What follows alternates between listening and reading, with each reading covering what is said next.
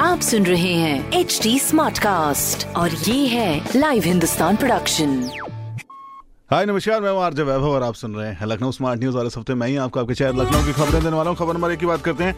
Lucknow goods transport association की बैठक में एक अक्टूबर से सभी ट्रक्स का रेट फेयर 30 प्रतिशत बढ़ने का फैसला किया गया है। खबर नंबर दो की बात करें तो यूपी हाई स्कूल और इंटरमीडिएट एग्ज़ाम 2022 के लिए एग्ज़ाम फॉर्म भरने की लास्ट डेट 16 अक्टूबर तक बढ़ा दी गई है, जिसके बाद फॉर्म भरने पर लेट फ़ी देनी होगी। खबर नंबर तीन की बात करें तो वैक्सीनेशन के लिए एक महाअभियान 27 सितंबर को चलाया जाएगा, जिसमें सभी स्कूल्स में बच्चों से फॉर्म भरवा कर जानकारी हासिल की जाएगी। अभी उनके माता पिता को वैक्सीन का डोज लग चुका है या फिर नहीं।